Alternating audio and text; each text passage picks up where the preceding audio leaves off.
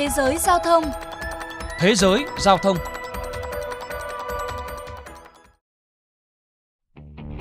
Vào ngày 23 tháng 2 vừa qua, khi một phụ nữ 36 tuổi đang mang thai 6 tháng, lái chiếc xe Volkswagen Atlas 2021 trở về nhà ở Libertyville, Illinois cùng với hai con nhỏ. Sau khi đánh xe vào lề đường, cô bế một trong hai đứa con của mình vào trong nhà. Và khi cô quay trở lại ô tô để đón đứa con trai 2 tuổi còn lại trên xe, thì một chiếc BMW kép màu trắng đỗ sát ngay phía sau chiếc xe của cô ấy. Một người đàn ông cao gầy, mặc áo nỉ có mũ trùm đầu và đeo khẩu trang màu xanh lá cây, bước ra khỏi chiếc BMW kép và cố gắng leo lên chiếc Volkswagen của người phụ nữ khi cô ấy đang cố gắng giữ an toàn cho đứa con trai 2 tuổi của mình. Tên này đã tấn công cô khiến cho cô ngã xuống đất. Sau đó hắn ta cướp chiếc xe cùng với đứa bé ở bên trong. Tên còn lại trong chiếc BMW kép thì cán qua người cô, gây ra chấn thương nghiêm trọng nhưng nạn nhân vẫn kịp gọi 911. Văn phòng cảnh sát cũng cho biết chiếc BMW kép bị đánh cắp vào tuần trước từ một đại lý xe ô tô tại Waukegan. Bà Kim Fokker, chủ một trường học gần đó đã chia sẻ. Sự việc làm tôi cảm thấy vô cùng sợ hãi và lo lắng. Bạn biết đấy, thực sự đáng sợ. Cảnh sát hạt Alex, bang Illinois cho biết chiếc xe bị đánh cắp sử dụng gói dịch vụ Canet cho phép xác định vị trí của xe, nên thám tử đã liên hệ với Volkswagen để yêu cầu phục vụ quá trình điều tra. Thế nhưng hãng Volkswagen đã từ chối với lý do quá trình dùng thử Canet đã kết thúc và đại diện hãng đòi 150 đô la Mỹ để khởi động lại dịch vụ, cho phép cảnh sát truy tìm vị trí của chiếc xe. Phó cảnh sát trưởng Christopher Coverly cho biết. Họ nhìn vào thông tin của chiếc xe và cho biết bởi vì khách hàng đã không còn thời hạn sử dụng miễn phí gói dùng thử Canet, nên để được cung cấp dữ liệu GPS, chúng tôi phải trả 150 đô la Mỹ. Thám tử đã dùng mọi cách để xin giải quyết sự cố này, giải thích cho đại diện hãng về tình huống cực kỳ khẩn cấp. Nhưng đại diện Volkswagen không hề lung lay, nói đó là chính sách của công ty. Cuối cùng, thám tử đồn cảnh sát phải trả 150 đô la Mỹ bằng thẻ tín dụng để bật định vị GPS trên chiếc xe. Đến khi trả tiền xong thì chiếc Volkswagen nói trên đã được tìm thấy bằng cách khác. Theo lời phó cảnh sát trưởng Coverly, sau khoảng 30 phút, chúng tôi tìm thấy cả đứa trẻ 2 tuổi lẫn chiếc xe trước cả khi Volkswagen cung cấp vị trí xe. Vì thế, cố gắng định vị cũng không để làm gì cả. Phó cảnh sát trưởng Christopher Coverly cho biết.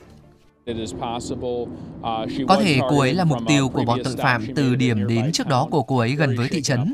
Đây là tình huống thực sự kinh hoàng mà các nạn nhân đã phải trải qua. Cảnh sát tìm được cả chiếc xe lẫn đứa trẻ nhờ người dân báo tin nói có hai chiếc xe đi vào bãi đậu, một trong hai chiếc xe đưa một đứa trẻ và bỏ rơi nó ở bãi đậu. Hai kẻ trộm xe đã tiếp tục bỏ trốn, còn người gọi điện cho cảnh sát cũng kịp đón đứa trẻ trước khi cậu bé chạy ra đường cao tốc. Chia sẻ về sự hy hữu này, Phó Cảnh sát trưởng Christopher Coverly nhận định.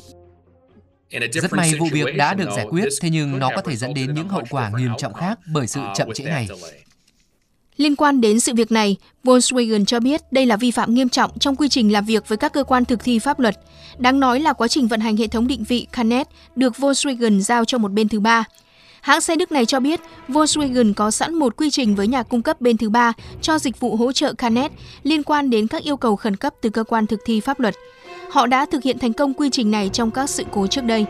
Thật không may, trong trường hợp này, quy trình đã bị vi phạm nghiêm trọng. Hãng tuyên bố đang điều tra vụ việc này với các bên có liên quan.